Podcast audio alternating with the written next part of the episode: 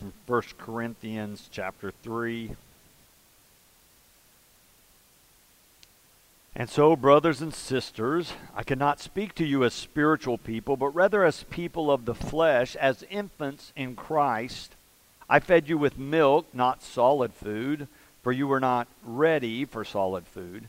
Even now you are still not ready, for you are still of the flesh. For as long as there is jealousy and quarreling among you, are you not of the flesh and behaving according to human inclinations?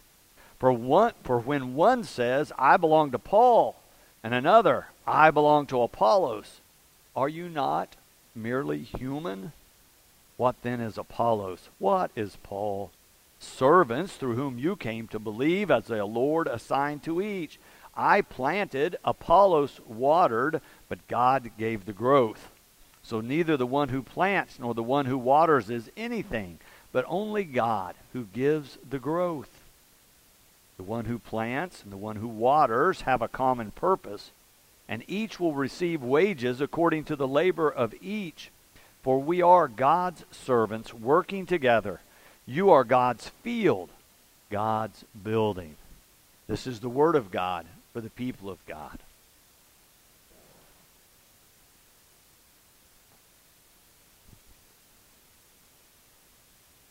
So, Paul introduces a new image or a new metaphor in this particular part of this first letter to the Corinthians.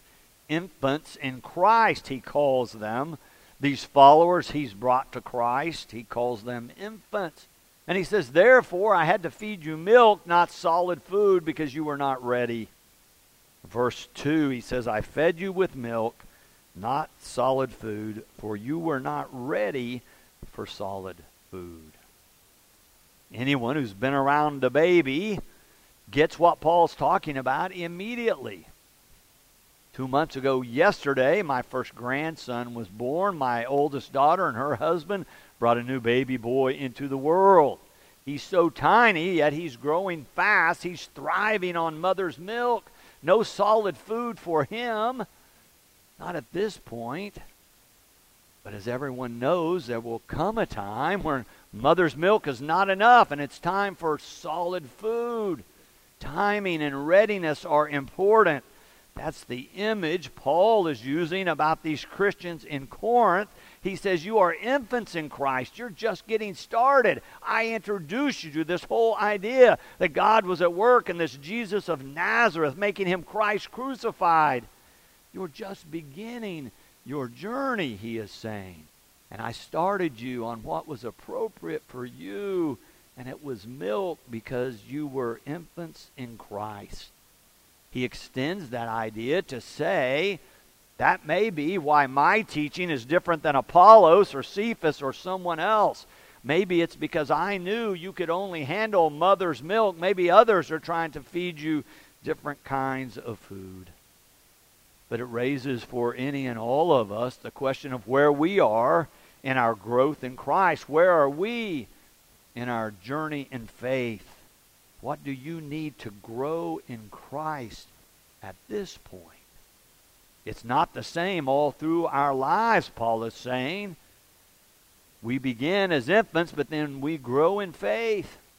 In fact, that's the assumption behind what Paul's talking about here growth in faith or growth in Christ is the expectation.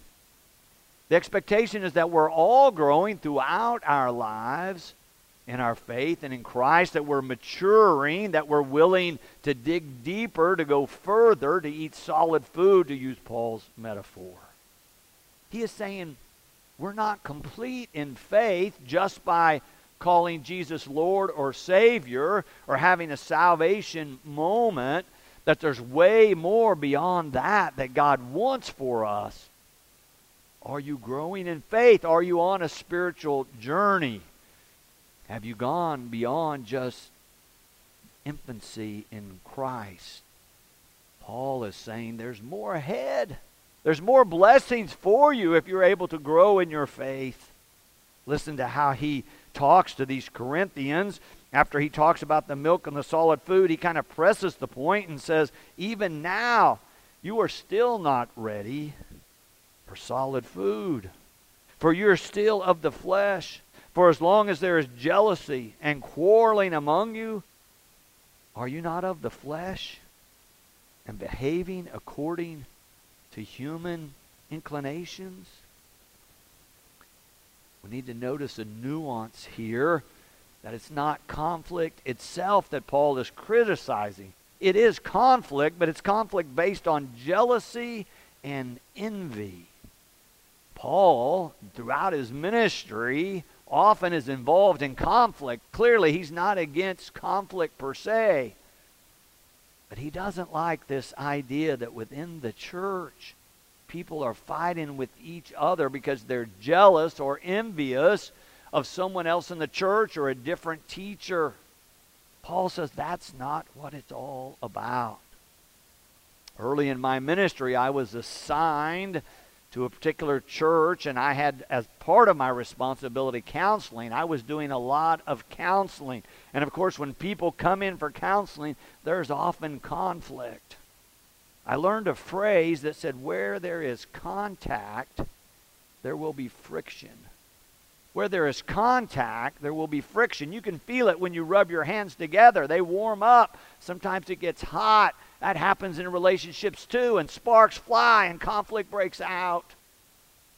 I don't do so much counseling now. I still do some premarital counseling. I always try to help couples think of this ahead of time because when you're falling in love, you're kind of seeing everything through rose colored glasses. You think it's always going to be that way. I remind them where there's contact, there will be friction, and sometimes there will be conflict. That's not the time to decide you married the wrong person. That's the time to learn how to deal with conflict constructively because where there's contact, there will be friction, and conflict can break out.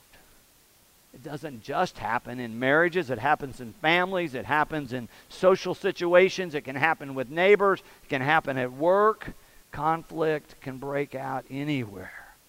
So we're probably not going to avoid it. So once we understand that, the question becomes how do we deal constructively with conflict? I'm not looking for conflict, but I know it's going to arise from time to time, whether in my personal relationships or family or in the church, it's going to happen. So the question is, how will I respond? I hope I respond with love and grace and generosity of spirit and humility. I hope I lead with compassion and care and kindness. I hope even in the midst of conflict, I will work to keep relationships intact and dignity upheld. We even talk about it in our core values when we talk about that we want to be a congregation that nurtures each of us to be ambassadors of reconciliation. We know that we're not all going to agree on everything all the time. So when that happens, how are we going to respond? I hope we respond with love and grace. Or Paul says here, there's an alternative. He says there's a better way. There's a better way than jealousy and arguing over who's the best teacher or who's right or what's the most important doctrine to talk about. Paul says the better way is to think of yourself as a servant. To think of yourself as a servant. He mentions it two times in these nine verses we read. First, there in verse 5, when he says, What then is Apollos? What is Paul? Servants through whom you came to believe. And then he circles back around to that in verse 9 and declares, For we are God's servants working together. Paul saying it's not so much the teacher or the doctrine, but the attitude of service. And he's saying all of us should think of ourselves as servants of Christ, humble servants. That is a core idea in the gospel as to our identity. You find it throughout the Gospels. Perhaps the best illustration of it comes in the Gospel of John when Jesus is with the disciples on the last night in earthly existence for him. You probably remember this is part of the Last Supper. John tells us in the 13th chapter that Jesus gets up from the table and takes off his outer garments and dons the dress of a slave and then goes around and washes the dusty feet of the disciples despite them objecting. But when he finishes, John says that Jesus says to them, Do you know what I have done to you?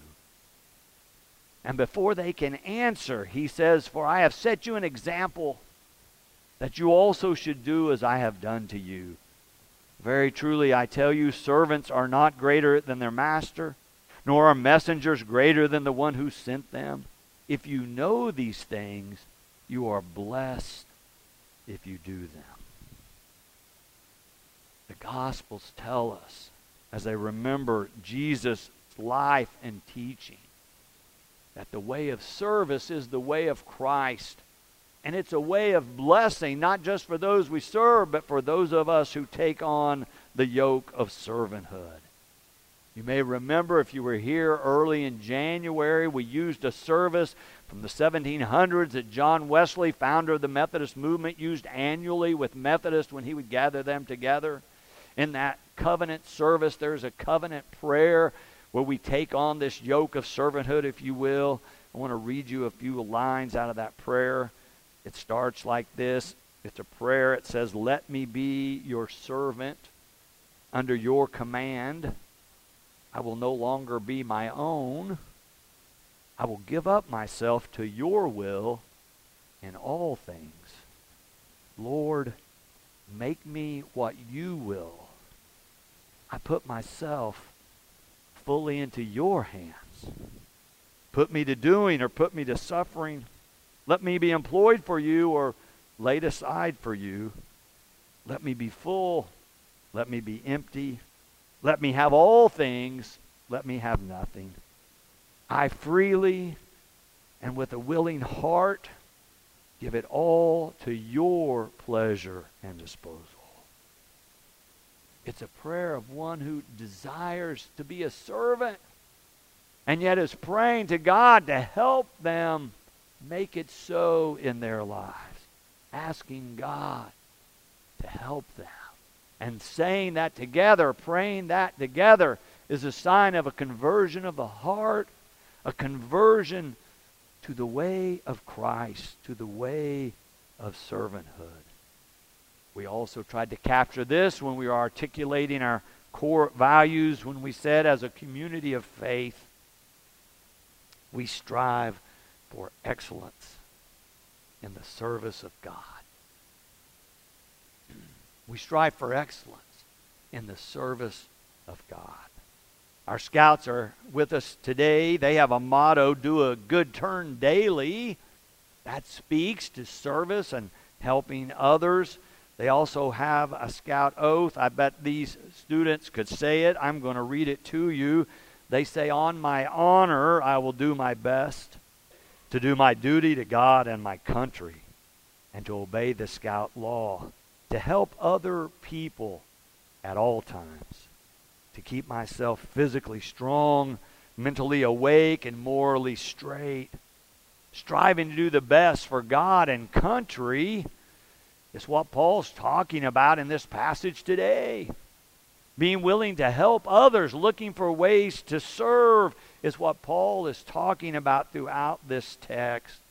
And then he says, when we're able to take on that spirit or that yoke of servanthood, it is a blessing to us. But then we also see God at work in our lives. He said, Oh, Apollos and I and Cephas and others have done our part. We planted, we watered, we did our part, but God gave the growth. Paul's picking up that theme we talked about that he stressed in the last chapter about the Holy Spirit being alive and at work in our lives. Remember, we talked about how he writes to the Romans about God's Spirit being in ministry with our spirit, giving us the assurance that we are a child of God. He's extending that idea here beyond just child of God, but servant of Christ or servant of God. We don't do it all. We play our role. Humble servants. Here I am, Lord, send me. I'm here to serve. I want to do what you want me to do, oh God. I'm ready. What is your will? Lead me and guide me so that you might use me and reveal your love to the world even as you did through Christ. So often Christians begin to think of this servanthood or willingness to serve as drudgery or obligation, as something difficult to do. What if we could see it the way Jesus saw it as a way of blessing, as a lifestyle of serving, as a way to grow in faith and grow ever more into whom God wants us to be? Sometimes we have to get out of our everyday routine to be able to grasp the depth of this. But I've seen it happen to people at camps and on retreats and on mission trips where the pretense of our everyday life and our ego begins to drift away because we're serving, serving, serving. Because all day we're thinking about God and worshiping and praying and asking God to lead. And we're in that Christian community 24 7. And we get to practice what it means to be a servant of Christ.